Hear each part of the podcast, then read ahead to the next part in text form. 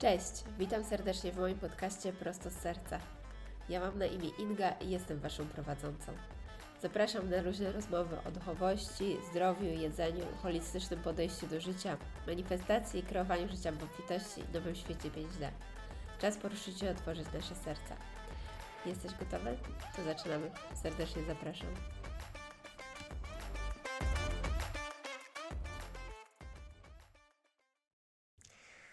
Witam serdecznie w kolejnym odcinku. Dzisiaj moim gościem jest po raz drugi mężczyzna, zazwyczaj są kobiety, Fryderyk Szydłowski, założyciel Embargo. Witam Cię bardzo serdecznie. Bardzo miło. Dzisiaj będziemy rozmawiać o pasji, o biznesach, o budowaniu działalności, o startupach, o tym, o wszystkim, co związane właśnie z pracą. Pamiętam, jak się spotkaliśmy zawodowo odnośnie pracy na jakieś spotkanie. I od razu od Fryderyka biła taka mega pasja i przez godzinę spotkania w głowie cały czas myślałam, Boże, wow, jak to jest rzadko spotykane. No i wychodząc z tego spotkania od razu pomyślałam, ale bym chciała, żeby przyszedł do podcastu. Ale jakoś tak uznałam, kurczę, tutaj duchowe rzeczy, nie wiem, czy będziemy mogli na ten temat porozmawiać, trochę się, nie wiem, nie, wiedzie, nie, nie poszłam za ciosem, wiecie, trzeba się słuchać intuicji. No i dwa dni później... Znaleźliśmy się na Instagramie, no i nawiązał coś do e, kronik Akashi. Uznałam, okej, okay, dobra, mój człowiek, możemy rozmawiać, także zaprosiłam, od razu poszliśmy za ciosem, no i dzisiaj nagrywamy, także mega się cieszę. E, Fryderyk jest założycielem Embargo, aplikacji, program lo- lojalnościowy, który e, super genialnie działa na rynku e, brytyjskim, e, no i bardzo też prężnie na rynku polskim. E, duże wejście parę lat temu. E, Także może ja nie będę opowiadała, bo ty najlepiej masz już swój elevator pitch opracowany do perfekcji. E, powiedz pokrótce, czym się zajmuje, e, czym jest Embargo? E, embargo tak naprawdę jest narzędziem dla każdego biznesu gastronomicznego i nie tylko, e, które pozwala złapać lepszą relację z najważniejszymi klientami. Jest e, po jednej stronie aplikacją lojalnościową, której klienci mogą zbierać pieczątki, zbierać nagrody za to, że wiernie tutaj wspierają swoje ulubione biznesy. W jednej aplikacji a, a, gromadzą te karty lojalnościowe cyfrowe, to jest taki portfel na te karty lojalnościowe. A, mogą z tej karty korzystać w lokalu, odbijając pieczątkę. Od niedawna także mogą zamówić z niej na dowóz lub, lub z odbiorem. E, także właściwie taki każdy customer journey między tym klientem a ulubionym lokalem jakby jest zawarty w tej karcie. A po drugiej stronie dla biznesów, oprócz tej karty lojalnościowej i takiej po prostu aplikacji, która daje ten engagement z, z najważniejszymi klientami, e, pozwala wyrzucić wreszcie do śmietnika wszystkie e, papierowe kartoniki, e, dajemy taki potężny system C R M, czyli Customer Relationship Management um, e, Tool, e, który po raz pierwszy odpowiada na takie kluczowe pytania też dla wielu biznesów gastronomicznych. Kim jakby są Twoi stali klienci, ilu ich masz, ilu, ilu przestało wracać, ilu wciąż wraca, ale zamiast cztery razy w miesiącu przychodzi dwa razy w miesiącu, czyli Ty wciąż te twarze widzisz, wydaje Ci się, że przychodzą często, ale jednak no, dwa razy rzadziej niż kiedyś. A daje także możliwość komunikacji z nimi. Inspiracją troszeczkę do tego było to, że sam w gastronomii działałem w Londynie przez wiele lat, zarządzałem biznesami, wstrzymałem się w stronę marketingu i dla mnie to było z jednej strony fascynujący biznes, ponieważ w gastronomii mamy to takie piękno, że wszystko co robimy koniec końców ląduje u jakiegoś człowieka i, i, i mamy bardzo szybki feedback tak naprawdę, czy, czy, czy, czy ktoś to lubi, czy nie. Ta relacja z tym człowiekiem jest, jest, ważnym, jest ważnym elementem. No, mamy do czynienia z takim jednym z najbardziej customer-centric biznesem, o którym jakby, które w ogóle są, ale z drugiej ze strony, jak sobie już spojrzałem z takiej strony biznesowej, tak naprawdę mimo, że cały ten biznes polega na tym, żeby klienci przychodzili i wracali, my mamy bardzo ograniczoną możliwość interakcji z tymi klientami. Mamy bardzo mało narzędzi do robienia tego i, i, i myślę, że tutaj wyzwaniem było kilka aspektów na początku, bo wtedy jeszcze nie myślałem o budowie Embargo, po prostu zastanawiałem się, dlaczego jako dyrektor super prężnie rozwijającego się biznesu gastronomicznego w centrum Londynu tak naprawdę nie miałem żadnych narzędzi, żeby albo, albo kiepskie narzędzia, żeby, żeby cokolwiek z tymi klientami robić i, i, i uskuteczniać jakikolwiek marketing poza wrzucaniem czegoś na media społecznościowe. Um, i, i, I tak zastanawiając się nad tym, zacząłem sobie myśleć, jak to robią w innych takich customer-centric um, biznesach. Pomyślałem sobie o liniach lotniczych, pomyślałem sobie o hotelarstwie um, i tak naprawdę no tam ta relacja jest nie tylko kiedy ja przychodzę i korzystam z tego, z tego, z tej, z tego, z tej usługi, ale ja tak naprawdę mam regularną komunikację z tymi biznesami. Z tymi lepszymi mam bardzo bliską więź od strony takiej lojalności. Ja wiem dokładnie, że mm, czuję się dobrze z tym, że korzystam z tego samego brandu i ten brand w jakiś sposób mnie nagradza i to się nie sprowadza do tego, że nie wiem, ten sam stewardess czy stewardessa mnie obsługuje na pokładzie, e, e, e, czy, czy na przykład, nie wiem, ta sama osoba w hotelu e, na recepcji jakby, jakby mnie obsługuje. Ta relacja jest znacznie dalej i, i, i lepiej rozbudowana niż, niż tylko to, kiedy się pojawiam. Um, dzięki temu też e, jestem skłonny trzymać się tych, tych biznesów. Ale na przykład nie wyobrażałbym sobie, żeby pójść na pokład samolotu z karteczką na pieczątkę i dostać pieczątkę za, za, za wykonany lot, albo za, za nie wiem, za, za to, że miałem dwie noce w jakimś hotelu, prawda? A z drugiej strony w dwa tysiące dwudziestym trzecim roku wciąż mamy do czynienia z takimi rozwiązaniami w gastronomii. I, i zawsze mnie to zastanawiało, jak, jak, jak to się dzieje. No przecież to jest absurd, prawda? I, i pierwsza reakcja była trochę... Boże, ale to prymitywne jakby, i dlaczego my jako branża nie możemy być bardziej tacy, wiesz, tech-savvy i wszystko, ale potem w sumie stwierdziłem, że to jest jakaś forma inspiracji, ponieważ jeżeli coś tak prostego i coś, i coś tak analogicznego przetrwało, jest tak powszechnie używane, to znaczy, że jest jakiś powód i trzeba się nim zainspirować. I, i, i wtedy myślę, że odstawiłem na chwilę jakiekolwiek pomysły wielkich startupów, a pomyślałem sobie takie codziennej sytuacji. Jest poniedziałek, siódma rano, albo piątek, ósma wieczorem. Um, załóżmy, że to jest ta pierwsza sytuacja. Biegnę po kawę, jestem już spóźniony na spotkanie, wpółśpiący, tak, pada deszcz. No i ta kawa jest dla mnie kluczowym elementem w tym momencie. A zależy mi na tym, żeby, żeby ta osoba obsługująca się mną zajęła, żebym dostał pyszną kawę i wszystko było super.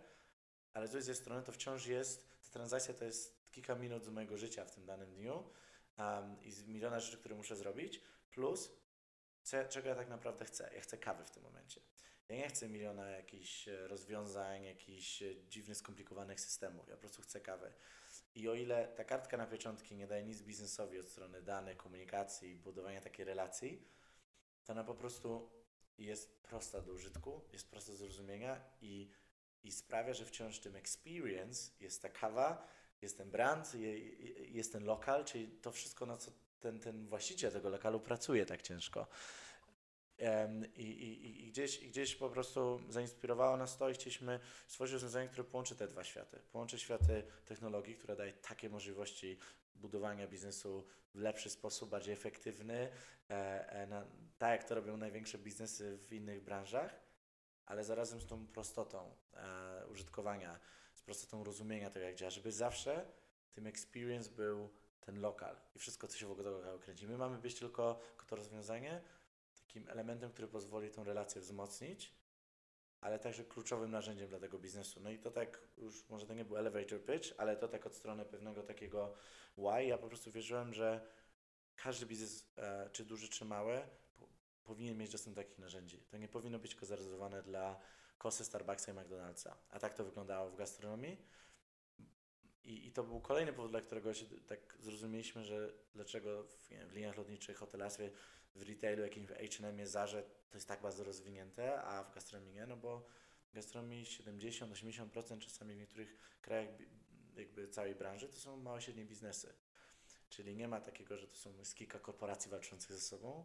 To jest bardzo rozproszony rynek i często właśnie nie ma know-how czy, czy, czy, czy, czy przestrzeni na to, żeby budować własne wielomilionowe e, rozwiązania, więc my chcieliśmy przenieść tą moc technologii i dać ją w bardzo przystępny sposób zarówno tego klienta, który chce po prostu kawy albo drinka wieczorem, a zarazem tego biznesu, który ma, no sama dobrze wiesz jak to jest, że nawet jak wy już macie jakieś lokalizacje, macie bardzo rozwinięty biznes, to nie jest tak, że zatrudniacie trzydzieści osób w digitalu i jeszcze dwadzieścia na analizę danych, tak? Chciała być na te fundusze w marzeniach. Dokładnie, więc jakby też jak to dać taki bardzo prosty sposób, sposób tym biznesom. Także to, to, to było takie, myślę, główne why za tym, ale one też się krystalizowały jakby. Tak na początku to wyglądało zupełnie inaczej i myślę, że to też było tak, że my do tego podeszliśmy w taki sposób, że wiedzieliśmy, że problem jest ogromny, bo lojalność i retencja tutaj klientów i, i zarządzanie jakby takim grupą klientów i marketing, komunikacja z nimi jest kluczowa w biznesie, w szczególności w gastronomii, to wiedzieliśmy. Nie ma do tego dobrych rozwiązań, to wiedzieliśmy.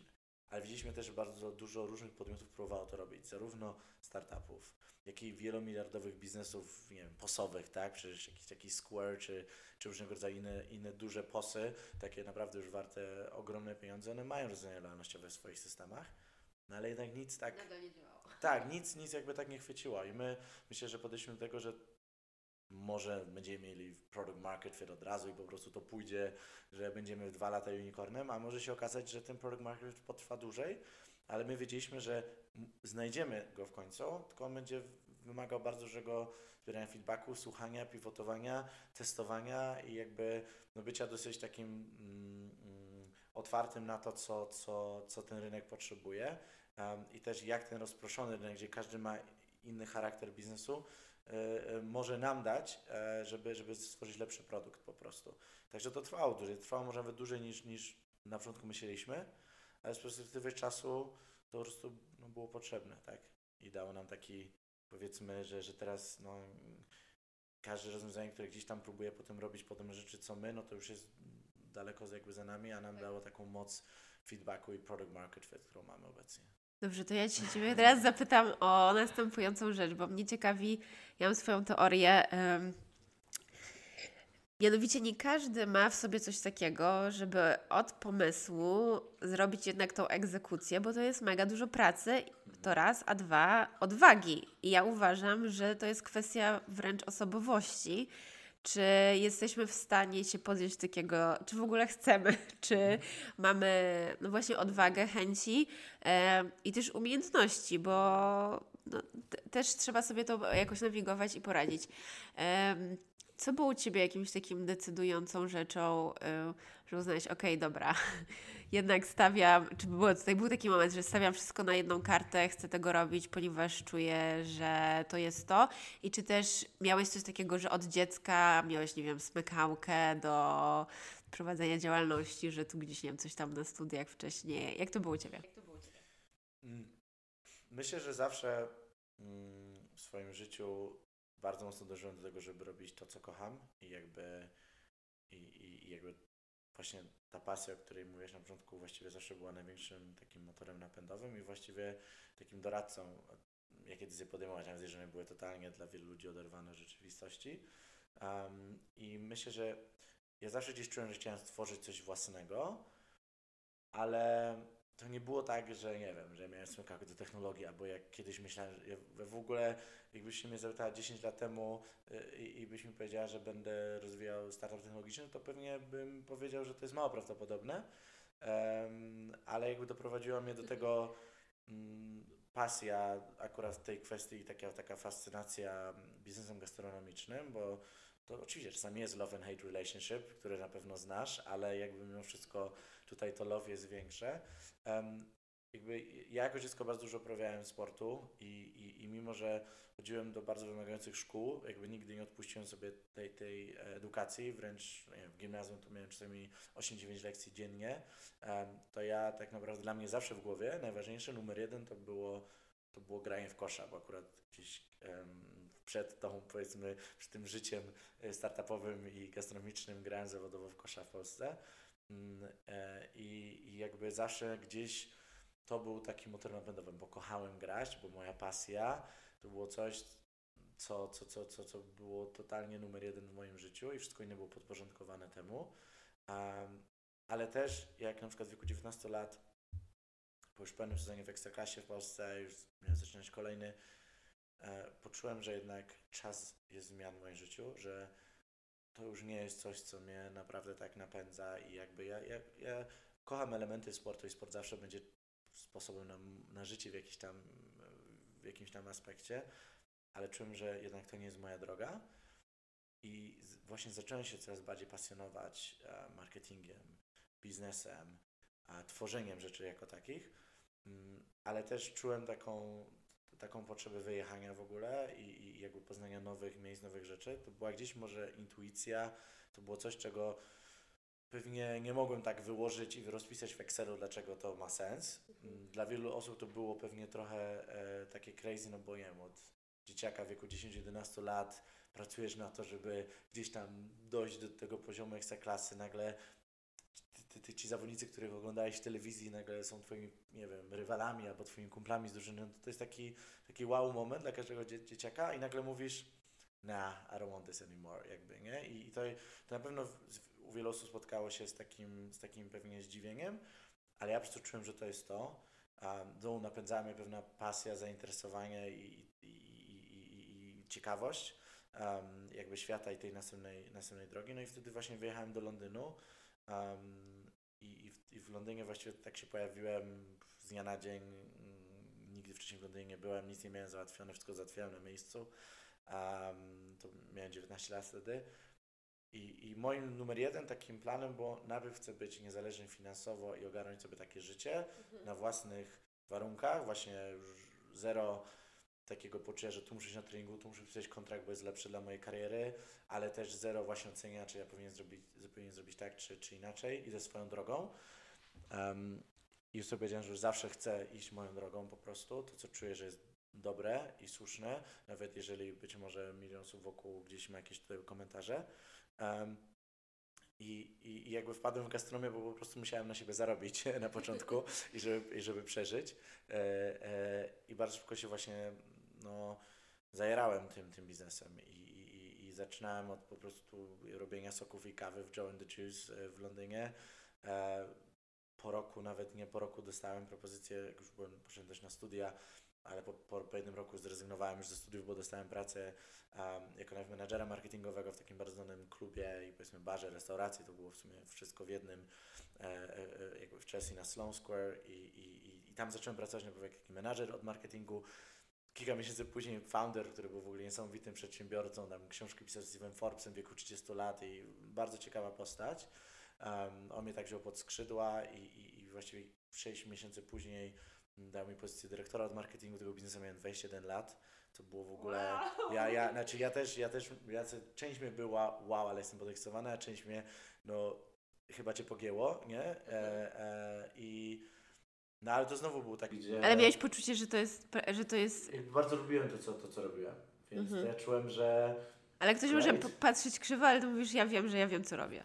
Tak, znaczy, znaczy, znaczy, znaczy pewnie nie do końca wiedziałem, co ja robię od strony takiej, że znowu nie byłbym w stanie wszystkiego rozpisać, wytłumaczyć i, i, i, i zawsze stwierdzić, że to, co zaraz robię, będzie najlepszym rozwiązaniem, ale gdzieś prowadziło to do, do jakiegoś rozwoju i, i, i niesamowitych lekcji i w ogóle przeżyć no jakby chwile, które tam przeżywałem, jakieś takiego rodzaju przeżycia były totalnie oderwane od rzeczywistości, jak z filmu po prostu momentami, co było strasznie ciekawe, a bardzo dużo nauczyłem się o O, o ludziach, o, o w ogóle takim trochę ego management, o emotion management, o tym, jak ludzie reagują na różne rzeczy, co jest ich driverami, bo po prostu poznawałem ludzi od e, takich, nie wiem, po prostu zwykłej osoby młodej, studenta, który chciał się jakoś prześlizgnąć i wejść do tego baru czy klubu, e, e, po jakiejś celebrytów, A-listers z Hollywood, po miliarderów, którzy tam przychodzili, jakby poznanie tych ludzi od zupełnie innej strony, zobaczenie ich po zdjęciu maski po prostu było bardzo ciekawe i bardzo dużo mnie nauczyło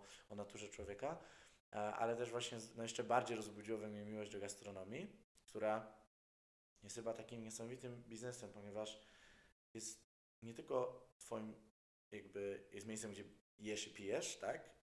A tak naprawdę um, towarzyszy ci w twoich codziennych rutynach, twoja kawa codziennie, która ci daje takie chwile wytchnienia, w twoich najpiękniejszych momentach, nie wiem, świętowanie urodzin, świętowanie, nie wiem, e, jakiegoś osiągnięcia, e, cokolwiek by to było, tak, e, małżeństwo, wesela i tak dalej, i tak dalej. Przeżywanie nawet tych trudnych chwil, tak, kiedy trzeba było, nie wiem, z kumplem czy z przyjaciółką pójść i na drinka, bo po prostu jakiś dramat się wydarzył, tak, i to jest takie fajne, że budując te biznesy my bardzo mocno dotykamy ludzi, bardzo głęboko.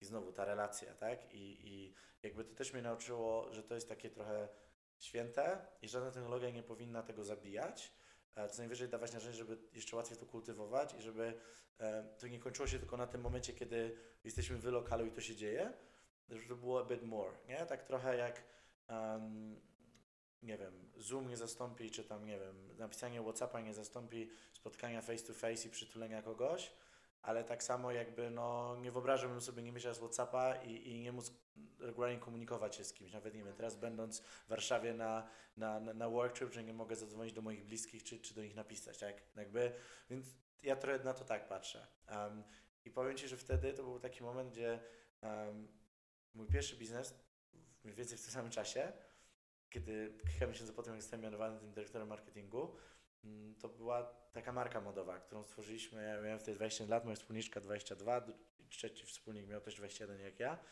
Byli Polacy. Magda Dudarska pracowała, studiowała wtedy w, w Londynie na London College of Fashion. To ona w sumie jakby była inicjatorką tego, że zróbmy jakby biznes modowy. Ona się zna na tym. Ja bardziej dałem od siebie to takie, powiedzmy, stworzenie jakiegoś wokół tego brandu czy, czy, czy wizji takiej biznesowej i połączyliśmy gdzieś tam swoje umiejętności. Jędrzej Guzik, zresztą świetny grafik i w ogóle artysta o, o, o milionie umiejętności, obecnie mieszkający w Warszawie, też e, połączyliśmy siłę, on od tej strony, powiedzmy, takiej, takiej wizualnej e, e, tutaj nam pomógł. No i stworzyliśmy markę takiej mody męskiej, która, no, myślę, że zrobiła więcej niż byśmy się mogli spodziewać, bo byliśmy mega gówniarzami, nie mieliśmy zero pojęcia, co my w ogóle robimy. A, a, a byliśmy na Fashion Weekach i pojawiliśmy się w topowych, obie nasze takie oficjalne kolekcje, taki exclusive release miał, od, od, od prasowy miał, miał British G Q, byliśmy w ogóle, jakby kilka znanych osobistości to nosiło, jakby w kilku z takich cool concept store'ach byliśmy, także jakby, no, to była niesamowita, niesamowita jakby przygoda, ale znowu była bardzo podobna sytuacja, gdzie tu rozwijałem tą, tą taką karierę gastronomiczną w Londynie, w centrum po prostu gastronomicznym tutaj wszechświata, w takim topowym miejscu e, e, jakby w Londynie. Tutaj totalny support od, od founderów, którzy mnie traktują tak, tak po prostu zaraz ich prawą ręką w tak młodym wieku. No ale ja na przykład czułem, ja, ja już byłem coraz bardziej dożywany tego, że chciałem coś zrobić sam, chciałem coś stworzyć po prostu. I, i jeszcze jak Magda wtedy z tym przyszła, to było takie, no, it's gotta be, nie? To jakby to, to, to nie był przypadek. A do tego jeszcze właśnie mój mentor wtedy i mój wczesny szef był też takim człowiekiem, który zawsze mówił, no, pewnego dnia stworzysz biznes, ja to wiem, jakby e, widzę w tobie dużo podobieństw do siebie, e, tego drive'u i tak dalej, i tak dalej, więc jakby to też on jeszcze w jakiś sposób mi to tam e, e, po, podsyc, posycał. No i był taki moment, że nagle my z tym wyszliśmy, ja do niego poszedłem z tym, z tym biznesem i mówię, hej, słuchaj, mamy właściwie tu gotowe logo, to już pierwsze jakieś tam zarysy kolekcji i tak dalej, to chcemy z tym wyjść. A on też właściwie równolegle miał świetną taką markę um, modową, ale zupełnie inną, jakby tam nie było żadnego conflict of interest as such, ale przyszedł do mnie i powiedział właśnie, że no okej, okay, to wygląda rewelacyjnie, jestem bardzo dumny, no ale tutaj, no, daliśmy Ci taką ważną pozycję, a chcemy Tobie także dać udziały w naszym kolejnym jakby takim barze, klubie, a, a restauracji, którą otwierali za niedługo w, na South Kensington, a, i miałem dostać udziały w tym wieku po prostu, nie wiem, trochę ponad dwadzieścia jeden lat, to było takie, no, living a dream tak naprawdę, tak, e, e, e, z jednej strony, a z drugiej strony on powiedział, okej, okay, ale to nie możesz robić też swojego biznesu, no bo ty masz się poświęcić sto procent tutaj tym biznesem. No i znowu było tak, że oczywiście część, część taka, powiedzmy, pragmatyczna była, no kurczę, tutaj mam wyłożone ogromne pieniądze na stół w tak młodym wieku, niesamowitą pozycję. Tak naprawdę w każdym miejscu w Londynie, gdzie bym nie wszedł, to, to, to, to każdego znałem i była taka, no, dwudziestodwujednodwudziestodwulatka, no to to był po prostu jakiś odjazd, tak? Ale druga rzecz, a druga strona, która była zdecydowanie dominująca, była jakby jestem, jestem za młody, żeby zrezygnować z jakichś własnych, jakichś takich, nie wiem, marzeń czy, czy, czy, czy chęci stworzenia czegoś, na rzecz tego, że nie wiem, że, że tu mam pewne pieniądze, jakąś super karierę tu i teraz. Nie, to jest jakby ja czułem, że, że, że, że, że, że chcę spróbować po prostu. Um, no i, i, i tak, i z, z Magdą i Jędrzejem poszliśmy to tak, tak jakby równocześnie pracując, no ale musiałem dać wypowiedzenie. No i też ludzie pukali w głowę, że co ty w ogóle robisz, chłopaku, nie? Jakby, czy, czy, ty, czy ty na głowę upadłeś? Um, nikt tego nie rozumiał. Um, Ale, ale też było tak, że mam wrażenie, że zawsze jeżeli gdzieś tam podążałem za, tak, za tym, co czułem, że jest słuszne, może to intuicja, może pewne... Um, wiedziałem, w czym ja będę szczęśliwy i w czym będę dobry i, i co chcę robić i gdzie się najwięcej nauczę, o, może tak powiem. Um, no i bardzo szybko dostałem propozycję pracy, dosłownie, nie wiem, w, kilka nawet, ale jedną z innego takiego, no chyba jeszcze bardziej renomowanego, powiedzmy, klubu barów w, w, w samym Mayfair w Londynie i oni z góry mi powiedzieli, słuchaj, wiemy dlaczego odchodzisz z tamtego miejsca. Um, A tu masz robić to. Masz robić, tak, masz robić biznes, my nawet Cię będziemy wspierać, Ty będziesz potrzebował, to wiesz, jakby masz nasz support. Um, dali mi właśnie tą taką samą propozycję, tylko że bez udziałów, dodali mi jakby w tym nowym miejscu finansowo i wszystko jakby, no i to były wtedy takie, jeden z takich dwóch najlepszych lat w moim życiu, w sensie ogólnie, jakby nie mogę tego porównać coś teraz, bo teraz na pewno to jest w ogóle, jakby ja teraz uważam, że jest najlepszy czas w moim życiu mimo wielu wyzwań, ale to były takie naprawdę niesamowite dwa lata, które tam spędziłem. Rozwijaliśmy tą naszą markę modową, koniec końców z różnych powodów też, bo trochę w życiu się pozmieniało i wśród moich wspólników i ja też musiałem zdecydować, czy, bo już rodził pomysł Embargo, czy, czy, czy, czy idziemy w to. Też czuliśmy, że może trochę za wcześnie zaczęliśmy od strony tego, żeby z, zrobić z tego, nie wiem, multi-billion dollar business, tak, z, jak chodzi o, o tą markę modową. No i jakby to tak zaparkowaliśmy. E, no a w międzyczasie e, już kiełkował ten pomysł Embargo, ponieważ mój obecny wspólnik to był stały klient e, jednego z tych lokali i po prostu my robiliśmy taką relację bardzo przyjacielską i bardzo rozmawialiśmy o biznesie. On wtedy pracował dla topowych banków inwestycyjnych w Londynie, wcześniej w Hongkongu, w Zurychu um, i też jakby no interesowało go bardzo startupy, technologia, interesowało go to, jak właśnie takie customer-centric businesses manage the data i relationships with customers i tak dalej, i tak dalej. Um, no i gdzieś zaczęliśmy o tym rozmawiać bardzo dużo. W ogóle on też przyszedł z jakimś pomysłem, który był trochę inny niż dzisiaj wygląda Embargo. Znaczy właściwie to był kompletnie inny, ale też związany z gastronomią. My potem go dopieściliśmy i powiedzmy jednak powiedzieliśmy, dobra, nie, robimy Embargo. Um, ale znowu była taka sytuacja, że jakby to, że ja zawsze byłem nastawiony na to, że jakby I know what I want to do i takie, taka, takie, taka typowa pasja i wiara w, w, w to, że znam siebie najlepiej, um, powodowała, że po prostu na tej drodze, gdzie tutaj już jakby powoli myśleliśmy, żeby, żeby jednak tamten biznes zaparkować, bo też no, i Magda się przyprowadzała do, do, do Warszawy, więc to też było niemożliwe robić tego zdalnie. Jędrzej był już wtedy w Warszawie, więc i w tym samym więcej momencie pojawiła się ta, jakby mój wspólnik już się przyszedł, hej, może, może byśmy to coś takiego zrobili. Zmieniliśmy dosyć mocno koncept, ale jakby to jednak było, że robimy to razem. Ale znowu była taka, taka sytuacja, że w tym samym czasie Tu, tutaj miałem super pozycję w tamtym barze, klubie i też coraz, roz, coraz bardziej rosnącą i, i jakby wszystko się to rozwijało. W międzyczasie dostałem propozycję od takiej legendy w ogóle gastronomii, w ogóle baru i życia nocnego w, w Londynie, um, e, Nika House'a, a, który stworzył wiele po prostu kultowych e, konceptów w Londynie ileś tam lat temu, oraz od obecnego męża, męża księżnej Eugenii, Jacka Brooksbanka, z którym wcześniej pracowałem. Od nich dostałem propozycję, słuchaj, zróbmy w trójkę, najbardziej odjechane po prostu taką grupę barów, restauracji, klubów, wszystkiego. Um, jakby chcemy, żebyśmy to zrobili razem, jako trzech wspólników, um, a you're in.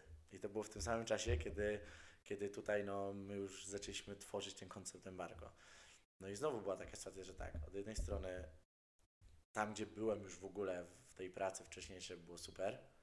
Tu nagle dostaję propozycję taką od takich no top of the top, jakby people of industry i to zrobienie czegoś na ogromną skalę, jeszcze większą niż kiedykolwiek i to od zera jako ja, jako founder tego, czyli też jednak spełniałoby to jakieś takie moją chęć tworzenia czegoś samego. No a tutaj poczucie, że nie no, jakby musimy stworzyć rozwiązanie dla tych biznesów, jakby musimy je wesprzeć, musimy zrobić coś, co, co odmieni ten, to, to, jak się konsumuje technologię w gastronomii i jak, um, jak technologia może pomóc biznesom gastronomicznym. Nie tylko użytkownikom znaleźć jakiś tam, nie wiem, deala czy coś, tak, tylko faktycznie pomóc tym biznesom. No i, i znowu ja po prostu czułem, że to jest to i, i, i wynikało to z jakiejś takiej pasji um, do, do gastronomii, ale też od chęci jakiejś pomocy, wiary w nas jako zespół z Tsewangiem.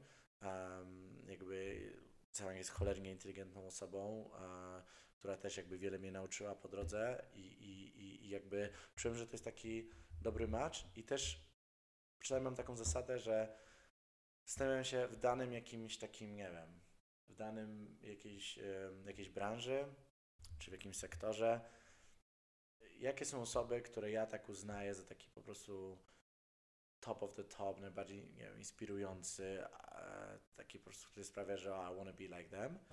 I po prostu pomyślałem, że jednak ta, ta przestrzeń technologii po prostu daje mi dużą możliwości, których ja jeszcze nie znam. Jak ja miałem wrażenie, że tam nie ma sufitu po prostu. Mhm.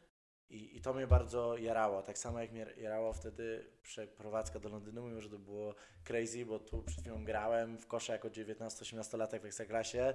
Wydawało się, że po prostu wszystko jest idealnie, tak? No, spełnienie marzeń i takich takich dziecięcych. Wiadomo, to się daleko od pewnie wszystkich marzeń, ale powiedzmy, że już złapanie tego, tego momentu, gdzie to się dzieje. I nagle przeprowadzenie się do, do po prostu Londynu, gdzie nie wiem, gdzie robiłem soki e, za naprawdę śmieszne pieniądze i kawę. E, robiłem miliony godzin, żeby zarobić na swój malutki pokoik, w którym jak rozłożyłem ręce, to mogłem dotknąć obu ścian, tak? Żyłem jak po prostu w takiej kanciapie. Um, I nagle taki w ogóle totalnie, no tutaj mieszkam gdzieś tam w super warunkach w Polsce i mam easy life, bo, bo no, gram w kosza, rozwijam karierę, studia mogę robić tak jak robię, bo każdy się dostosowuje właściwie do mojej kariery i tutaj nagle po prostu totalnie przesunięcie, przesunięcie jakby takiej rzeczywistości, ale właśnie to, że ja takie miałem poczucie w tym, jak się przeprowadziłem do tego Londynu w dwa tysiące trzynastym roku, jako dziewiętnastolatek, że no tam nie ma sufitu po prostu i nie wiem, może to miasto mnie wypluje i wrócę i mi się nie uda, ale przynajmniej nie czułem, że gdzieś jest ta granica. I tak samo czułem w technologii, bo wierzyłem, że to, co będziemy budowali, może nie tylko wpłynąć na, na jakby jakieś tam lokalne otoczenie, ale ja naprawdę wierzyłem, że możemy zrobić coś na globalną skalę i do dzisiaj w to wierzę, jeszcze nawet bardziej niż kiedyś, bo już trochę przeszliśmy, że, że, to jest, że to jest rozwiązanie, to jest platforma, która może pomóc dziesiątkom, nie wiem, setkom tysięcy biznesów na świecie. I to mnie jarało po prostu. I, i myślę, że gdzieś jakiś zbiór tych wszystkich takich rzeczy, inspiracji, nie wiem, intuicji i, i takich driverów sprawiło, że poszliśmy w to, ale też znowu adek- a, analogicznie do tej sytuacji przeprowadzki z Polski, gdzie naprawdę był, miałem teoretycznie bardzo łatwe życie, tak? Można by powiedzieć, okej, okay, no zasuwałem dzień i noc, tre- trenowałem i wszystko, nie, nie, że wszystko się, to nie była bajka, tak? Życie nigdy nie jest tak, że jest taną bajką, ale powiedzmy, że pewne takie podstawowe rzeczy miałem zapewnione na bardzo fajnym poziomie i, i, i znaczy osoby było ekstra, a tu jak się przeprowadzam do, do po prostu do sytuacji, gdzie, gdzie muszę walczyć po prostu co miesiąc o, każdą, o każdego funta i przeżycie. I tak było troszeczkę w tej sytuacji, ponieważ tu miałem pewną pensję, pewną pozycję, jakby no w najgorszym wypadku po prostu osiągnąłbym sukces, ale nie aż tak duży po prostu, nie? A to i nagle to było zacięcie od zera, wrzucenie się na głęboką wodę, bo w życiu startupu technologicznego nie tworzyłem. Um, stworzenie technologii albo konceptu, na którym powiedzmy jakieś tam zbliżone były wcześniej, które się wyłożyły. Um, nagle no, jako taki founder takiego early stage biznesu, no to w, albo sobie nic nie wypłacasz, albo po prostu totalne waciki, nawet nie na przeżycie. No i znowu zmienia ci się taka perspektywa i wiele osób z boku mówi, czy ciebie pogięło? Jakby po, po co ty sobie to robisz takie, na takiej zasadzie, nie? Że przecież could have been so easy. Um, no i myślę, że, że to są dwie rzeczy znowu, że pewnie mm, muszę w życiu przestać e, e, e, i, i, i, i zawsze największy challenge, bo to też nie jest zawsze zdrowe, ale, ale tak, ale było... Czułem, że to jest, że to jest ta droga po prostu i, i, i w, tym, w tym momencie ja jestem trochę taki głuchy na to, że, że, że ktoś uważa, że on by tak nie zrobił albo nie wiem, a ja mówię, wiesz co, no może ty byś tak nie zrobił, ale jakby ja jestem wziąłem za swoje życie, za swoje, ja jakbym poszedł inną drogą, był nieszczęśliwy, to nie wziąłbyś mojego nieszczęścia na siebie, tak? Um, i, i, i, I tyle, no i to było te ostatnie kilka lat, kiedy to zaczęliśmy, powiedzmy tak już tworzyć na serio, że i Tsewang rzucił swoją pracę i ja rzuciłem wszystko, um, postawiliśmy wszystko na jedną kartę. Um, no były najbardziej niesamowite lata w moim życiu od strony rozwoju um, takiego biznesowego, um, jakiegoś takiego powiedzmy personalnego, duchowego, um, takiego zrozumienia siebie i swoich różnych emocji i tak dalej. No bo człowiek budując startup, aż w ostatnich latach, gdzie były covidy, wojny, inflacje, no to ja mam wrażenie, że to jest taki Iron Man. To jest trochę, to, to jest trochę na takiej zasadzie, że wiesz, jak, jak na przykład ktoś sobie chodzi truchtać tam kilka razy w tygodniu, a na przykład źle stawia stopy jak biega, no to zasadniczo no to tam nic mu się nie wydarzy. Może biegać sobie i przez całe życie będzie źle stawiał stopy, nic mu się nie wydarzy, może na starość go coś zacznie boleć, tak? E, natomiast jakby nagle zaczął biegać maratony i cały czas by tak źle stawiał stopę, to by wylądował na wózku inwalidzkim, tak? I to jest tak trochę podobnie, że jak ktoś gdzieś troszeczkę nie do końca zna siebie albo, albo pewne jakieś swoje takie, nie wiem, może głupie nawyki albo, albo, albo złe nawyki, um, jakieś takie dziwne programy, jakie gdzieś tam sobie kiedyś wyrobił, a, a nad nimi nie pracuje, ale z drugiej strony też nie nadwyręża się gdzieś tam, powiedzmy, odpowiedzialnościami men, men, mentalnie i tak dalej, to w jakiś tam sposób jest przez to życie w stanie przejść. Może nie wykorzystując sto procent swojego potencjału, szczęścia i wszystkiego, ale jest w stanie być okej. Okay. Ale w momencie, jak jesteś narażony na, na, na, na takie obciążenie e, mentalne, e, oczywiście nie trzeba założyć startupu, żeby być obciążony mentalnie i, i mieć wyzwanie jakieś, tak? To, to broń Boże, bo wielu ludzi ma jeszcze większe wyzwania w życiu i, i w ogóle nie chcę tego porównywać, bo, bo, bo to przy, nie wiem, przy tym, jak ludzie muszą sobie radzić, nie wiem, w wojnie i tak dalej, to prowadzenie biznesu to, to jest w ogóle, wiesz, bu, bu, bu, bułka z masłem.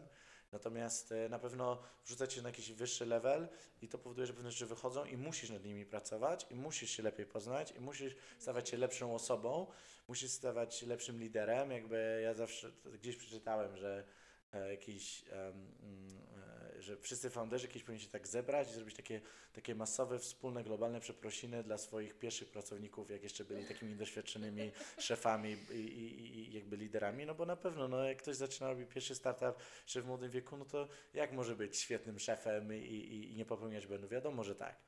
A, także na pewno to też był niesamowity rozwój, bo trzeba było się rozwinąć. No i, i, i dlatego ja jestem wdzięczny temu, a wierzę, że i wiem, że najprzed, jeszcze przed nami. Dokładnie. O Jezu, jest tyle rzeczy, które chcę powiedzieć. Po pierwsze to ja muszę powiedzieć jedną rzecz.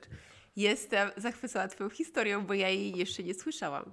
Yy, I to jest mega ciekawe, bo tam się mega dużo wydarzyło i jestem pełna podziwu, że i totalnie zawsze podążałaś jednak za tą swoją intuicją.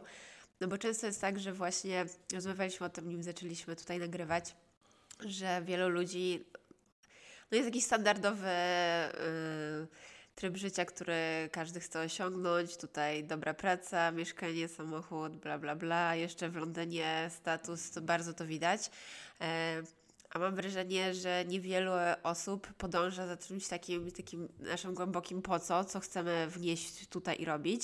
I czasami to jest totalnie nieracjonalne, ale po prostu gdzieś tam w głębi wiesz, w jaką drogą masz iść i co masz robić, co nie? I to jest mega zajebiste, bo u Ciebie to już są hardkorowe przykłady tego, że masz na tacy jakieś w ogóle e, big deals versus e, podążanie za tym.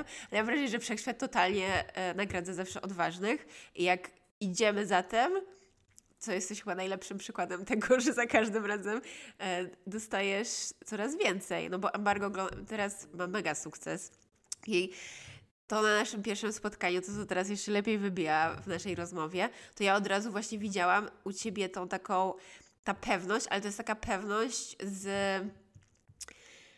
w swoją działalność, która wynika z Twojej samoświadomości a, i z takiej właśnie tej pasji, że Ty wiesz, po co tu jesteś i nawet nie słysząc tej historii, to, to Twoje po co było tak dla mnie wyraźne, a ja nawet, no a teraz to jestem jeszcze bardziej zachwycona tą historią, ale to mega, mega było y, słuchać od początku i dlatego chciałam Cię tutaj zaprosić właśnie, żeby wszyscy to poczuli. Y, Bo to jest, bo to też najlepiej pokazuje, bo mam wrażenie, że brak ludziom odwagi w takim właśnie róbmy to, co... Yy, no bo każdy z nas ma coś do zaoferowania w, w życiu i każdy z nas dostaje jakiś zestaw talentów i mam wrażenie, że naszym obowiązkiem jest się dzielić tym ze światem i Twoja apka i właśnie ten system lojalnościowy nie jest tylko systemem lojalnościowym, tylko dla mnie tu jest coś dużo głębszego. I po to przyszedłeś i żeby tym się dzielić i tak szczerze uważam, ja totalnie od razu byłam taka okej, okay, it's gonna succeed i ja to, to, totalnie chciałam z tą pracować, mam wrażenie, że takiej energii co zajebiście się po prostu robi rzeczy.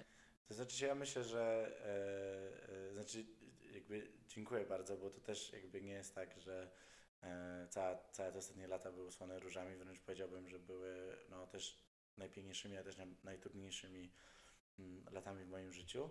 Um, I myślę, że taka pewność, ona często jest nadwyrężana, bo to nie jest tak. Są dni, kiedy gdzieś w głębi serca wiem, że będzie super, ale świadomość jest taka, Boże, jakby, ale jest ciężko, albo to może nie wyjdzie, albo kolejny jakiś krach na świecie, tak? Kolejny jakiś nie, nie wiem, od jakiegoś inwestora czy klienta. E, wiadomo, no w pewnym momencie już to, to się staje taką mhm. codziennością, jakby. Zresztą prawda jest taka, że już tak nawet patrząc bardzo pragmatycznie, to jak sobie przestudujemy tak bardzo dogłębnie mm, historię takich nie wiem, bardziej znanych, czy, czy, czy powiedzmy successful startups, to mm, wiele z nich właściwie aż do momentu, gdzie nie doszło do jakiegoś naprawdę ogromnego, ogromnego rozmiaru, to zawsze balansowało na tym, że byli zawsze co, co roku prawie, czy co pół roku, czy co dwa lata na skraju, żeby to się zamknęło, albo dostawali, nie wiem, pięćdziesiąt funduszy, które im na jakiś etapie powiedziały, że jednak w to nie wierzą um, i, i idą dalej. Na przykład w zeszłym tygodniu um, słuchałem um, podcast z założycielem Volta, notabene, um, w ogóle bardzo fajny człowiek i, i, i, i super podcast. Um, I on mówił też o tym, jak oczywiście teraz tam bodajże rok czy pół roku temu sprzedali Volta za osiem, ponad osiem miliardów dolarów do DoorDash. E, e, tak. E, natomiast jak zbierali e, Series B, to jest takie finansowanie, powiedzmy, takie drugie duże finansowanie, powiedzmy, już gdzie zazwyczaj, praktycznie zawsze już masz na pokładzie jakieś dobre fundusze V C, już jesteś, masz dobre revenue, już zazwyczaj jesteś w kilku krajach, to już jest takie naprawdę Series B financing, to już raczej tam nie ma przypadku, albo bardzo rzadko przynajmniej. Na, I on właśnie mówił o tym, jak to był dwa tysiące siedemnasty czy osiemnasty rok, jak on nie mógł zebrać pieniędzy, jak oni byli po prostu, no, tak. no tam kilka tygodni, czy tam to były tygodnie tego, żeby po prostu padli. Tam mówił, że chyba sześćdziesiąt funduszy im powiedziało nie, dopiero chyba tam sześćdziesiąty pierwszy powiedział tak, no i ten sześćdziesiąty pierwszy oczywiście przy tym exicie i sprzedaży do DoorDasha to, to zarobił tam chyba tysiąc razy x zwrotu od swojej inwestycji, czy tam kilkaset razy, więc te też jakby pokazuje, że że all you need is one um, e, i wszyscy nie mogą mówić nie, all you need is one yes, ale to, to jest bardzo ciężkie, no bo, no bo nie ma wielu um, zawodów, powiedzmy, w których tak często dostajesz nie. I to nie, czasami nie wynika z tego, że ty coś robisz źle, czy jesteś, nie wiem, do dupy founder, founderem albo osobą, albo, albo cokolwiek. To czasami wynika z tego, że, że trafisz na złą osobę w złym czasie, w złym momencie, ze złym produktem, który nie wpasowuje im się w jakąś wizję, bo oni czegoś nie widzą. To też, nie, też trzeba sobie pamiętać, że żaden klient ani żaden V C nie jest Bogiem, tak? Jakby tak. E, e, i, i, i, i, tylko ludzie. Tak, i, i analogicznie, nie wiem, jak, jak, jak masz lokal gastronomiczny, to nie wiem, każda osoba, która zostawi ci jakiś review online, czy przyjdzie do lokalu, to też nie jest Bóg, ale i to, i to w dwie strony działa.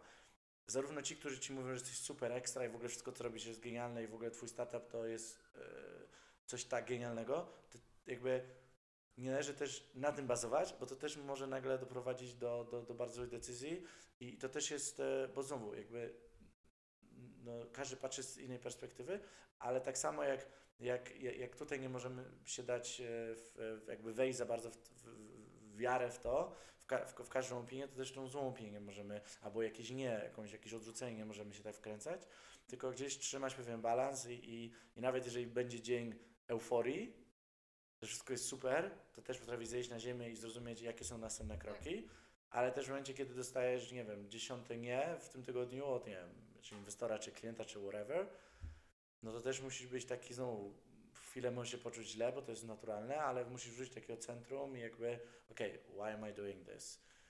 Jakby jaka jest nas, nasza misja i, i, i, i tyle. I tak troszeczkę pragmatycznie do tego podejść.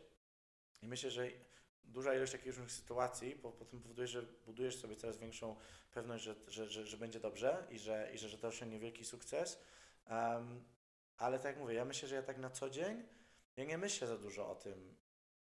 Wiadomo, że jest jakiś tam moment, że usiądę i, i zacznę marzyć. Ja mam marzenia ogromne, które mnie gdzieś tam w środku tak, they drive me, ale to nie jest tak, że codziennie siedzę i myślę, jaki to będzie sukces, dokąd mnie to zaprowadzi, bo mam wrażenie, że wtedy to znowu bym wszedł w taki sam schemat, co jak gdybym, nie wiem, nagle w pogoni za pieniędzmi, jednak tu i teraz pieniędzmi rzucił to i poszedł do pracy gdzieś i bym żył od weekendu do weekendu. No bo ja bym tylko dzisiaj siedział i myślał o tym, kiedy ja już tylko zrobię exit i, i w ogóle e, jaki on będzie i, i jak najszybciej, no to, to tracę po pierwsze radochę z budowania tego, po drugie tracę skupienie na tym, co jest ważne, żeby tam dojść. Tak.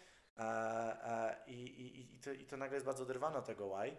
E, I znowu troszeczkę tego też mnie nauczył sport, że jakby gdyby każdy z zawodników na, nie wiem, w piłce nożnej czy w koszykówce cały mecz stał i patrzył na wynik, to nikt by nie wygrał, nie? Jakby możesz tylko wygrać, kiedy jesteś sto procent skoncentrowany na każdym akcji, wiesz, play by play. Um, tylko wtedy jesteś w stanie zdobyć punkty, a wynik jest, jest totalną jakby um, e, gdzieś tam pochodną tego, co zrobisz na tym boisku. Jakbyś tak cały czas tylko stała i patrzyła na ten wynik, no to, no to raczej nic dobrego by z tego nie wyszło, prawda? E, i, I znowu, dlatego sport jest tak, jest tak niesamowity i uważam, że, że, że, że uczy bardzo wiele e, życiowo, ale też biznesowo, ponieważ e, znowu tak, tak jaskrawie pokazuje pewne absurdy, które, które my czasami e, e, robimy, czy jakieś, albo, albo, albo uskuteczniamy w swoim życiu, czy w biznesie, bo nie zrobilibyśmy tak na boisku. Mm, także, także ja myślę, że, że, że, że taka pewność jest i kocham to, co robię, ale wiesz, zobaczymy, gdzie, gdzie, nas, to, gdzie nas to zawiezie i, i jakby zarówno jeżeli mi jutro jakiś inwestor powie, czy jakiś klient powie, że nie i, i w ogóle to, co robisz, to jest jakaś bzdura, nie może mnie złamać i nie może sprawić, że przestanę w to wierzyć, ale też, jeżeli jutro mi jakiś inwestor przyjdzie i powie, że jesteś w ogóle Bogiem i następnym, nie wiem, jakimś Steve'em Jobsem, to ja też jakby muszę wiedzieć, że no dzięki, ale jakby ja mam swoją własną drogę i, i, i super, że będziesz tego częściowo wspierał, ale nie można nagle popaść w jakieś, jakąś taką skrajną euforię. Także myślę, że to wszystko sprawdzi takiego balansu i, i bardzo mocnego skupienia się na tym, um, co kochasz, co lubisz robić i też um, jakby też nie doszukiwania się w tym, albo nie, albo, albo nie próbowania cały czas określania tego za bardzo i, i wrzucenia wszystko w jakieś szufladki, definicje i, i, i, i jakby takie określenia, bo to też moim zdaniem zabija potencjał tego, co, co tak naprawdę jest twoim why.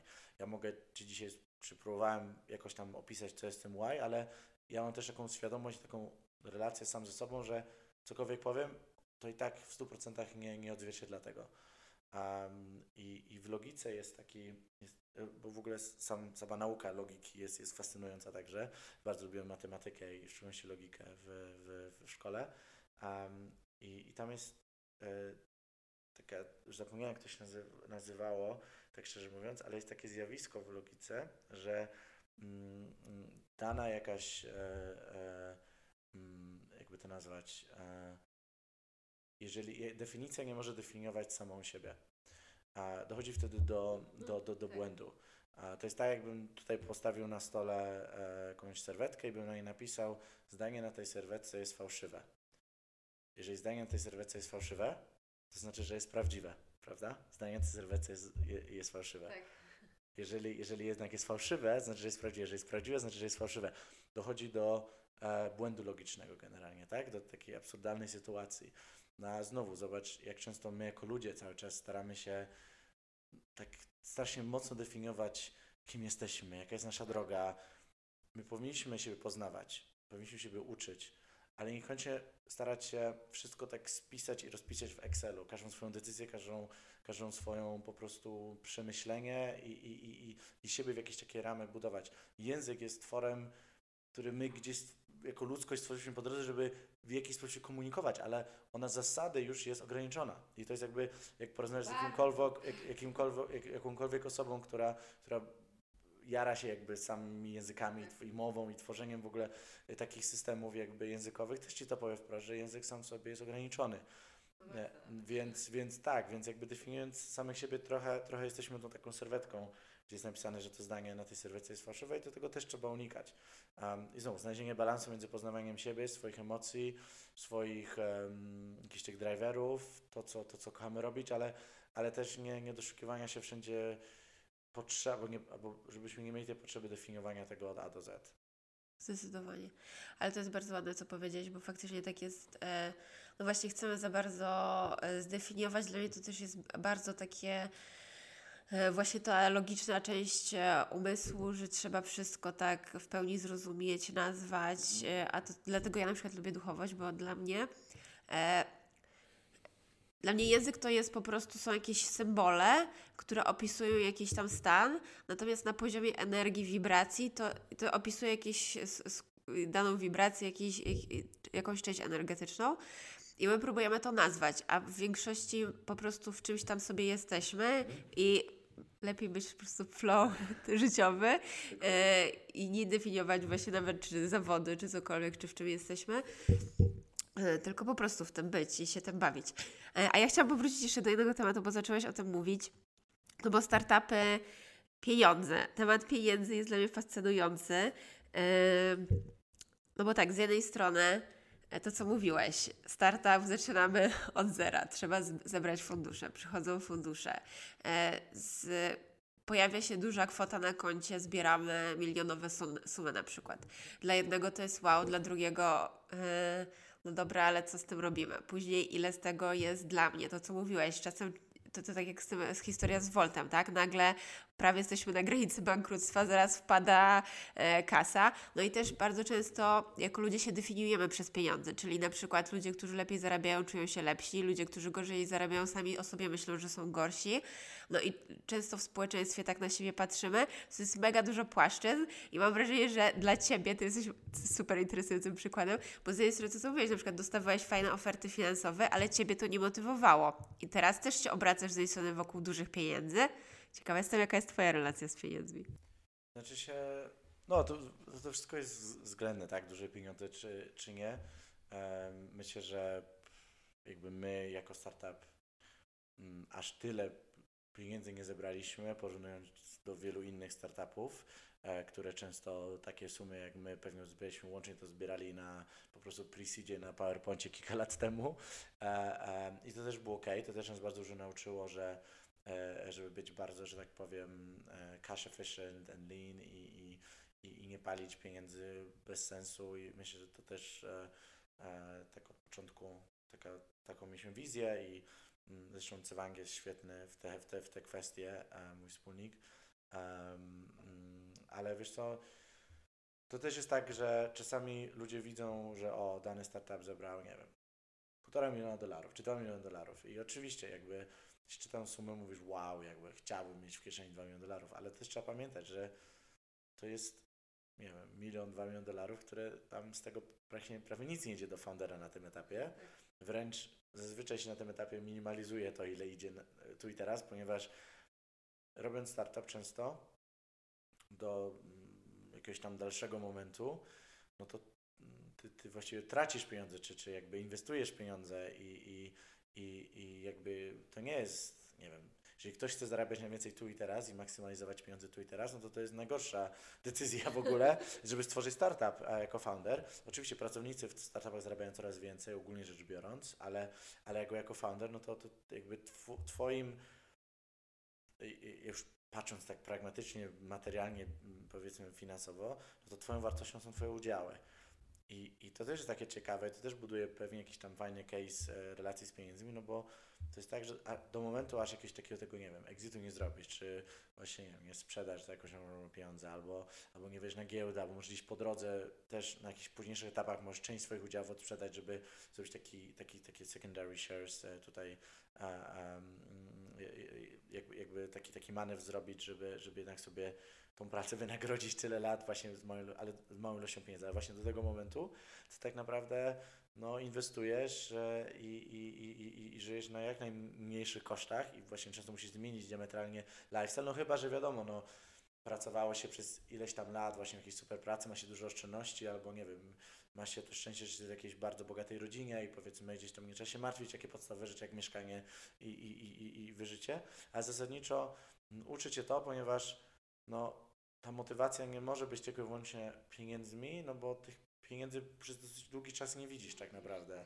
Wręcz stresujesz się o nie po drodze, ponieważ masz na co dzień ich mniej. Jakby to nie, nie, nie masz wypłaty, która by Ci nagle dawała jakiś high life po prostu. I to też właśnie ważne, żeby, żeby o tym mówić, bo do, do dopiero któregoś tam momentu, znacznie późniejszego, mm, mm, można o czymś takim mówić, że że jakiś founder startupu ma, jest bogaty i ma dużo pieniędzy, ale to, to przez wiele, wiele lat to jest quite the opposite. Um, mhm.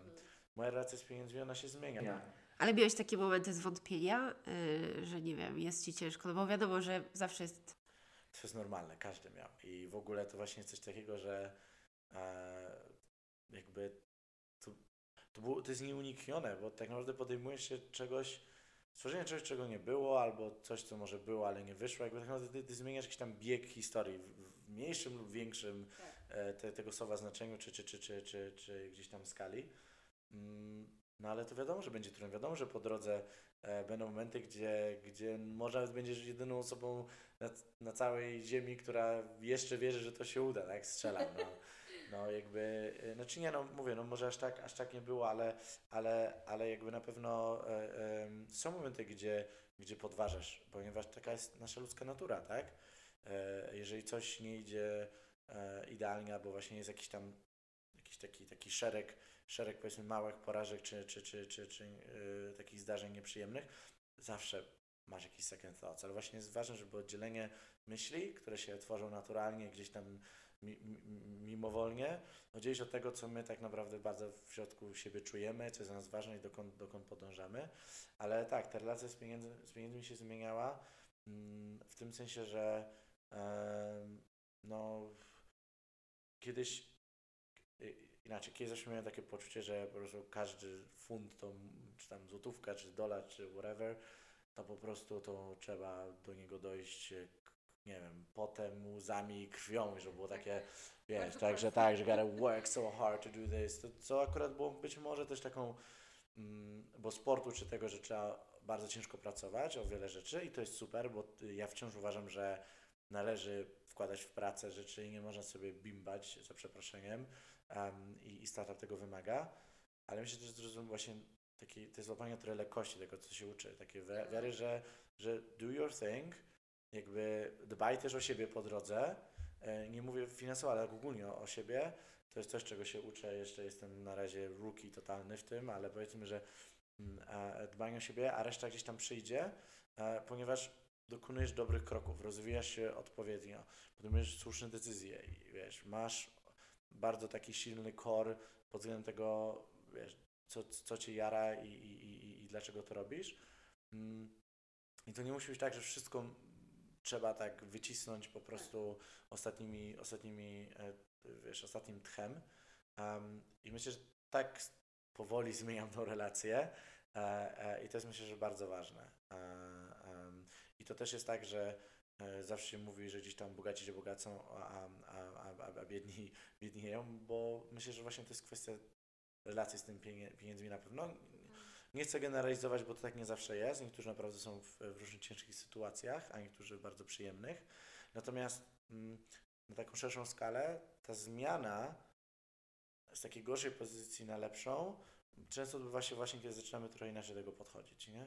I, i, I nawet jeżeli każdy gdzieś tam successful founder, który powiedzmy, że mm, osiągnął coś nie ma, mając bardzo mało, będzie mówił o tej ciężkiej pracy i w, i w takich trudnych momentach, jak on je tutaj pokonał, no bo to też w jakiś sposób ma zainspirować ludzi, którzy się w takim momencie znajdą, żeby byli pewni, wiesz, to nie jest koniec, da się z tego wyjść, ale myślę też, że każdy z nich będzie miał taki moment, gdzie nagle właśnie zmienił tą relację z pieniędzmi, że pieniądze przychodzą same gdzieś tam i są w sensie takim, że są pochodną pewnych słusznych działań, ale to nie, już, nie musi być koniecznie poparte tym, że się tam trzeba pozabijać po drodze, nie? Zdecydowanie. Że mi się wydaje, że w ogóle e, po pierwsze to jest bardzo polskie, że trzeba się nacharować żeby, i zasłużyć wręcz e, i że wtedy jest tam dane, żebyśmy dostali jakieś pieniądze. E, to, jest, to jest po pierwsze. I to, co Ty powiedziałeś, ja uważam i to też widzę po sobie, że można się zaprogramować, wlepić sobie coś przyjemniejszego do podświadomości, mianowicie, że przy, pieniądze do mnie przychodzą w lekkości, a to, co Ty mówisz, bo ja się zgadzam z Tobą, uważam, że ja też e, za tym jestem, e, tak jak mówisz, żeby sobie nie bimbać, żeby pracować. Ja uważam, że jesteśmy o tym, żeby oferować coś od siebie, więc ja lubię pracować, lubię coś robić, ale to jest z takiej mojej radości robienia czegoś i to jest takie moje takie joy, że ja to robię, nieprzymuszone i niech to, i bawienie się tym, i niech to mi przynosi pieniądze, w tej lekkości, a nie na zasadzie, że trzeba się nacharować. Mhm.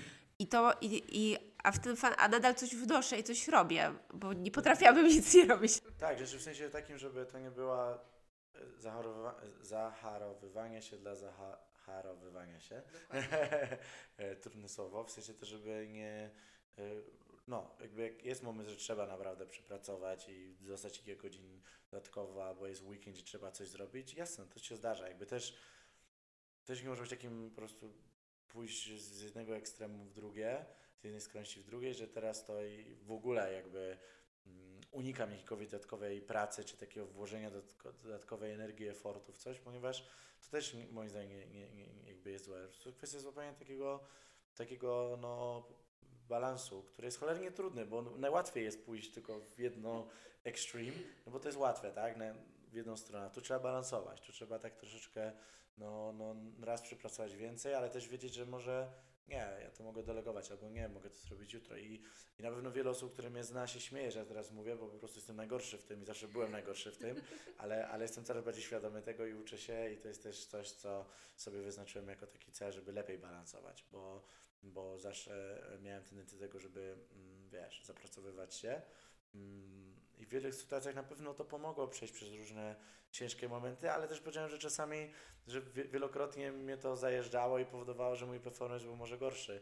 Także mówię, no to, to jest ważne i, i, i myślę, że każda osoba, która osiągnęła duży sukces, gdzieś to zrozumiała, a nawet jeżeli osiągnęła duży sukces i tego nie zrozumiała, to wydaje mi się, że mogłaby osiągnąć jeszcze większą, albo przynajmniej mieć jeszcze większą frajdę, gdyby to zrozumiała. Tak mi się wydaje.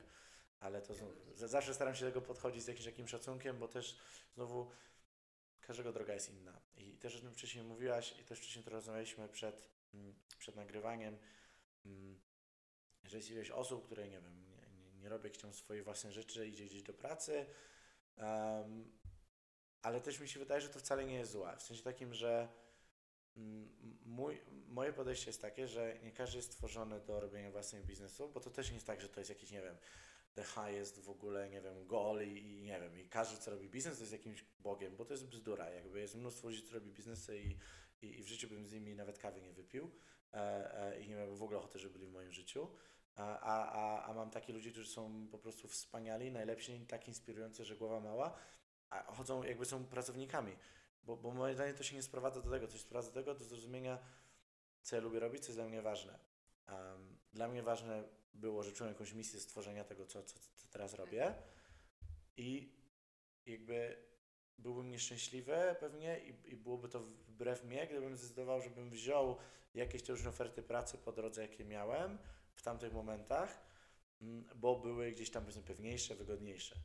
Ale adekwatnie są osoby, które na przykład właśnie t- tak samo czują presję społeczeństwa w dzisiejszych czasach, że o, musisz zrobić własny biznes, wiesz, jakby to taka trochę fantazja waszego biznesu, że to jest taki hippie life, że generalnie podróżujesz po świecie z laptopem i nie wiem, i, i, i, i nic nie musisz robić. Um, albo nawet jeżeli wiedzą, że to jest dużo pracy, ale się w to angażują, ale czują, że no na przykład przez to, nie wiem, rezygnują z jakiegoś swojego hobby, bo pracujesz jeszcze więcej, tak? Albo pracujesz po prostu tyle godzin, jakby to się robiło na dwa etaty. Nie wiem, właśnie jest mniej, mniej takiej, tego stabilnego przychodu, który wcześniej dawał Ci możliwość na przykład realnego podróżowania i nie wiem, i co weekend latania gdzieś na kajta zresztą, bo na ktoś kocha po prostu, wiesz, pływać na kajcie, tak? Strzelam albo morze i tak dalej. Um, i, a nagle robi własny biznes i nie ma na to w tym momencie pieniędzy, czasu i w ogóle ochoty, bo już jest tak mentalnie zajechany. I I, I tutaj jakby ta osoba w tym momencie też popełnia błąd i, i jakby ta osoba jest tak samo w tym momencie gdzieś tam podąża za jakimś może trendem czy czymś, co jakiś zewnętrzny świat im powiedział, że jest super, jak ta, która bierze jakiś fancy job, mimo że w głębi serca czuje, że powinna, nie wiem, otworzyć własną kawiarnię, może, yy, nie wiem, stworzyć jakiś startup, może napisać książkę, whatever that is, tak? To już jakby personalna rzecz. Po prostu nic nie jest dobre, nic nie jest złe, po prostu każdy musi zrozumieć, jaka jest ich droga. Takie jest moje zdanie, bo, bo, bo, bo to i, i tym mianownikiem wspólnym jest właśnie ta pasja do, do, do, do tego, co robisz, bo tak jak mówię, no, jest mój najbliższy przyjaciół w ogóle z dzieciństwa, to jest osoba, która pracuje w konsultingu i jakby w, w takim corporate job i po prostu kocha to robić. W sensie on to naprawdę robi z pasji, jakby to, co robi, projekty, klienci, z jakimi działa. to mu daje też jakby możliwość ułożenia pewnych innych kwestii w swoim życiu, które, w jego życiu, które są bardzo ważne. I ja patrzę i mówię, no it's a happy person, tak? Ja bym był mega nieszczęśliwy, nawet jakbym miał po prostu na, na dzisiaj x razy więcej pieniędzy na koncie, albo wpływające co miesiąc na koncie. Także znowu, to jest you just gotta follow your own path. Um, you don't care about what others say, po prostu tak troszeczkę, no. Zdecydowanie, no sto procent rację. Powiedziałeś, że to tw- ty tak uważasz, a ja się z tobą zgadzam. Yy, I powinniśmy definiować bardziej, czy ktoś jest successful in life przez to, czy jesteś szczęśliwy i czy masz jakąś radość z życia na co dzień. Yy, I to, co powiedziałeś, no nie każdy... To jest bardzo idealizowana ścieżka życiowa, że teraz wszyscy bądźmy influencerami, przedsiębiorcami. A nie na tym życie. To nie jest dla każdego droga, to sto procent.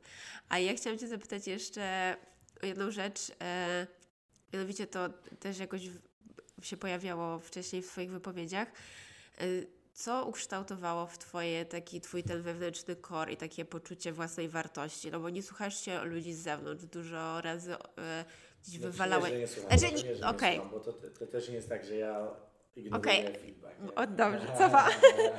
Ale y, pod koniec dnia słuchasz się jakiegoś swojego wewnętrznego głosu, ale też mam wrażenie, że tak jak mówiliśmy, czy o pieniądzach, no to gdzieś tam wiesz, co robisz i idziesz tą ścieżką y, i co ukształtowało, no bo często możemy być...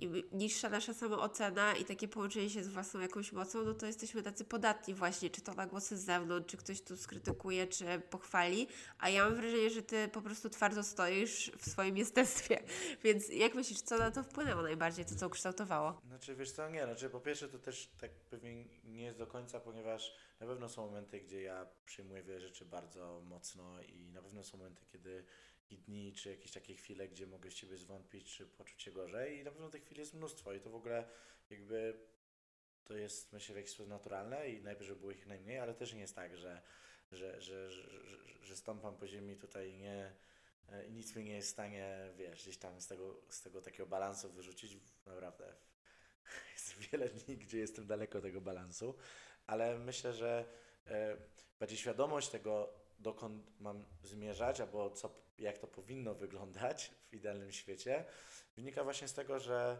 mm, jakby trochę, trochę przez to, że po drodze um, wielu wspaniałych ludzi spotykałem, takich, którzy dawali mi jakieś lekcje uh, i, i myślę, że to jest chyba takie greckie przysłowie, że w życiu nie spotykamy ani przyjaciół, ani wrogów, tylko nauczycieli i, i jakby jest coś takiego, że jakby w życiu po prostu dostałem różnych takich lekcji i takich cudownych, bo spotykałem wspaniałych ludzi, którzy, którzy tworzyli piękne chwile w moim życiu, um, albo nauczyli mnie e, pięknych rzeczy, no ale też takie gorsze, które wymusiły na mnie jakby zrozumienia, um, nie wiem, jakiejś kruchości życia, albo tego, jak czasami może być ciężko, jak sobie z tym radzić, et cetera. A to tam to już w ogóle temat na osobną rozmowę I, i, i jakby tak, że starałem się od tego, jak mogłem, nie uciekać. Każdy z nas ucieka i, i, i suppresses bad things, ale nie wiem, gdzieś czasami po kilku dniach, czasami po kilku latach otworzysz tą puszkę Pandory, tych takich powiedzmy lekcji mm, i, i, i gdzieś w nie wejść taką pewną odwagą i otwartością um, i też chyba taka po prostu otwartość do ludzi, ponieważ naprawdę jakby ludzie są taką niesamowitą inspiracją do wszystkiego, nawet ci jakby tak ogólnie mówiąc najgorsi, tak, um, że to jest głowa mała. I ja wobec takiego założenia też, że jak komuś dajesz, nie wiem, sto złotych, tak, a, a ta osoba ucieknie z nimi, no to były najlepiej wydane pieniądze w twoim życiu. Bo ty zostajesz z niesamowitą nauką, doświadczeniem.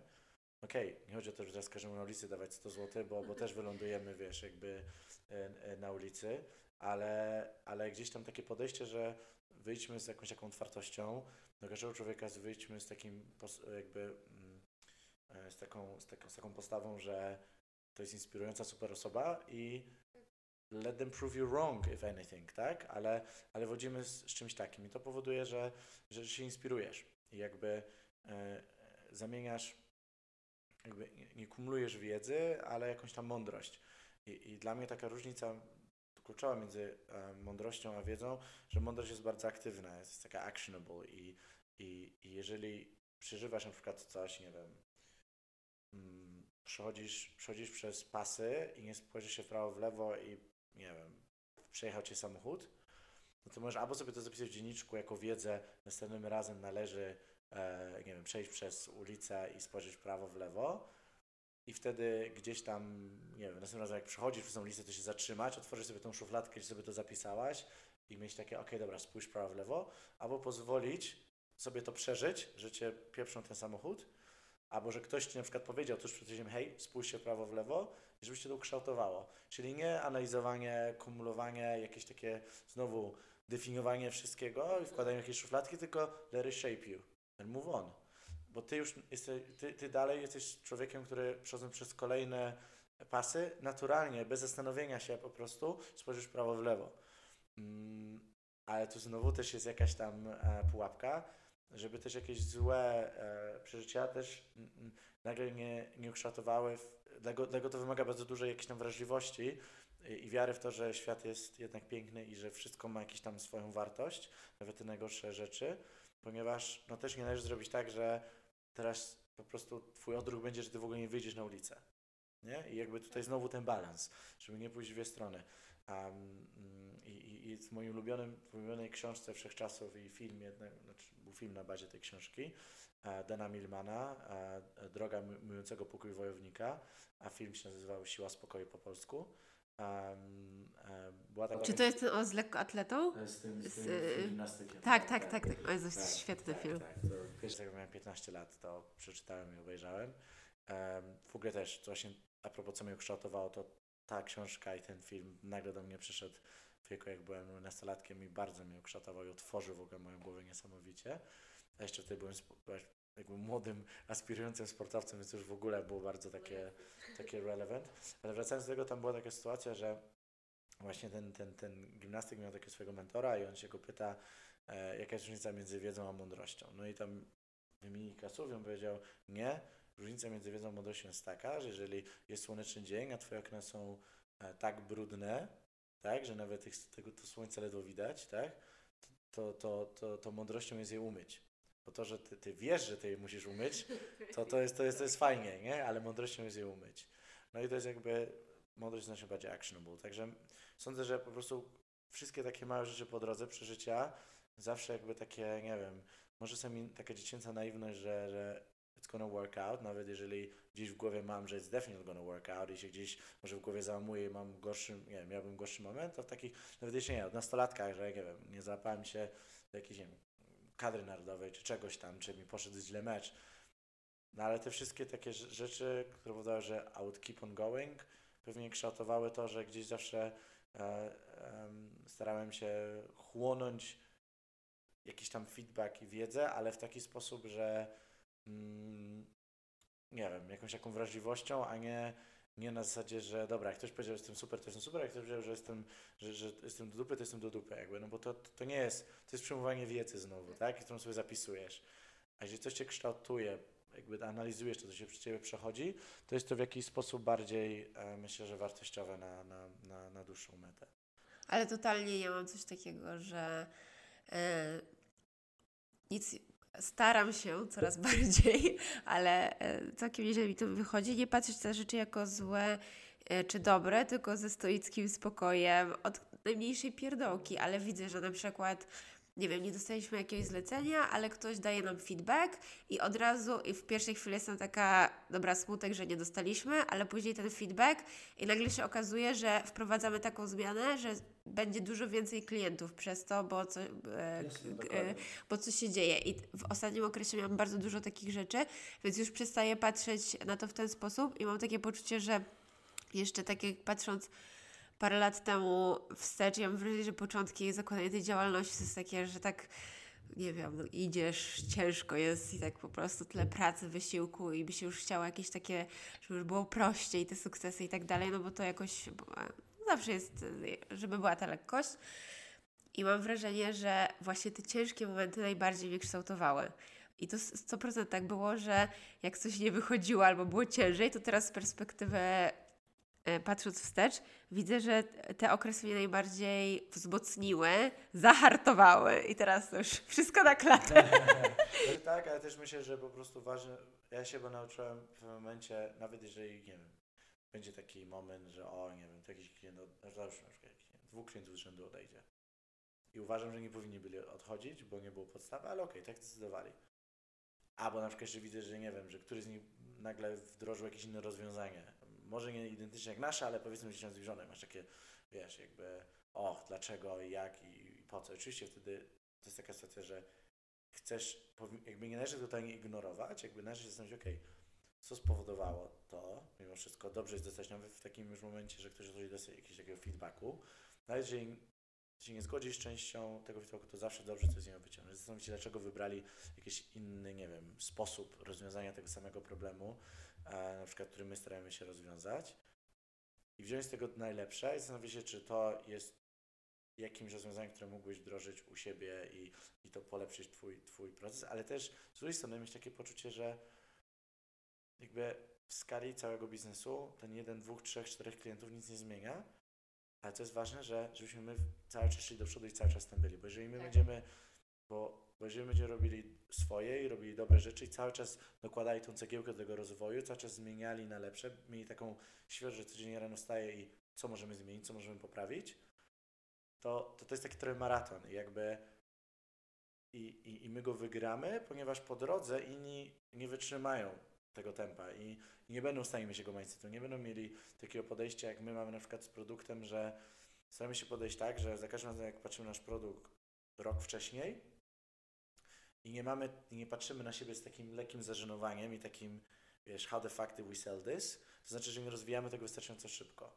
Jakby to, to, taka ta zmiana wynika z tego, że my codziennie, co tydzień dokładamy jakichś nowych rzeczy, jakieś nowe rzeczy zmieniamy, rozwijamy i tak dalej i, i, i jakby koniec końców to jest taki, to jest taki maraton, taki turtle race. I co jest ważne, to bycie jakby takim constant w, w tych zmianach i rozwoju i just keep on going i the rest will, will follow, ponieważ you will outrun them. I to jest nowy, jak jeden z moich trenerów koszykówki zawsze mówił, że jak masz na przykład bieg jakiś tam olimpijski na, nie wiem, na ileś tam tysięcy metrów, i masz ostatnią prostą i nagle biegnie dwóch tych biegaczy, nie? I tak są łeb w łeb i nagle na ostatniej setce jeden nagle wyprzedza. To nie jest tak, że po dziesięć tysięcy, wiesz, po dziewięć tysięcy metrów nagle na, na, wiesz, na ostatniej prostej ktoś dostaje turbo do ładowania. Po prostu ten drugi nie wytrzymał tempa. To, to nigdy nie jest tak, że któryś z nich przyspiesza nagle. Po prostu drugi nie wytrzymał tempa, to drugi zwolnił. I końcem twoją robotą jest, żeby cały czas zrobić ten krok do przodu, krok do przodu, krok do przodu. A kiedy myślałem, że ktoś przyspiesza na jakimś dziwnym. Myślę, że jak biegniesz taki daleki e, e, bieg, to już, to już na końcu to jest po prostu, żeby podtrzymywać tempo i nie zwalniać, nie? To już oczywiście na krótszych dystansach może jest to inaczej, aczkolwiek no e, chodzi o to, że najczęściej na tym ostatniej takiej setce to właśnie jest kwestia wytrzymania tempa, nie? Tak dużego. No. Bardzo ciekawe. No, tak jest. Dobrze, Fryderyk, mega Ci dziękuję za tą rozmowę. Było super, mogłam z Tobą rozmawiać godzinę. Już wcześniej zaczęliśmy, przed nagrywaniem musieliśmy i powiem, musimy, muszę wreszcie włączyć mikrofony, bo się dobrze rozmawia. E, dziękuję Ci bardzo za dziś. Um, w opisie odcinka oczywiście... E, Bo jeszcze nie powiedziałam chyba najważniejszego, bo oczywiście tak, po naszym spotkaniu e, uznaliśmy, że ja byłam bardzo zainspirowana i będziemy teraz wkładać mega dużo pracy w to, w implementację embargo. Od tego tygodnia już można zbierać pieczątki e, za każdy zakup w sklepie. Dostajemy pieczątkę, po czterech pieczątkach jest trzydzieści procent na sok i smoothie, po ośmiu pieczątkach jest darmowy sok lub smoothie, a od przyszłego tygodnia ruszamy z dostawami, więc będą też również, można zbierać, będzie można zbierać pieczątki w dostawie, co totalnie będzie zmieniało Dużo, dużo, dużo, dużo, dużo, dużo nowości. I czeka super promocja dla, na pierwsze kilka zamówień, także też... I w, tak, dokładnie. A w opisie odcinka napiszę wszystko, tak żebyście mogli składać zamówienia e, i napiszę więcej. E, tak jak powiedziałam, to bu- Twoja właśnie taka pasja totalnie mi pokazało to, jak też mówiłeś o tym i ja bardzo zobaczyłam, bo mamy dużo stałych klientów. Natomiast problem jest właśnie z... z dostępem do nich, no bo okej, okay, przychodzą ludzie i znamy te twarze i tak dalej, ale fajnie by było, nie wiem, dzisiaj mamy dużo tego w lodówkach, chcemy zrobić promkę, jest pierwszy dzień wiosny, chcemy zakomunikować, co mamy nowego e, i tak dalej, no i okej, okay, są social media i fajnie wrzucić na Instagram i tak dalej, ale to nie dochodzi do każdego, e, bo nie każdy też nas śledzi tylko na Instagramie czy na Facebooku, więc totalnie widziałam, jak zaczęliśmy rozmawiać, już było tysiące pomysłów, co będziemy robić, co będziemy implementować, więc śledźcie na bieżąco. Na pewno będzie dużo też ekskluzywnych, tylko przez embargo wysłanych przez nas promocji, więc koniecznie zachęcam do ściągania i kupowania przez apkę. Można z odbiorem osobistym, można w dostawie, albo tak jak powiedziałam, stacjonarnie po prostu zbierać pieczątki. Także serdecznie zachęcam. Będzie wszystko jeszcze w opisie, żebyście wszystko wiedzieli. No i tak, jeszcze raz Ci dziękuję serdecznie.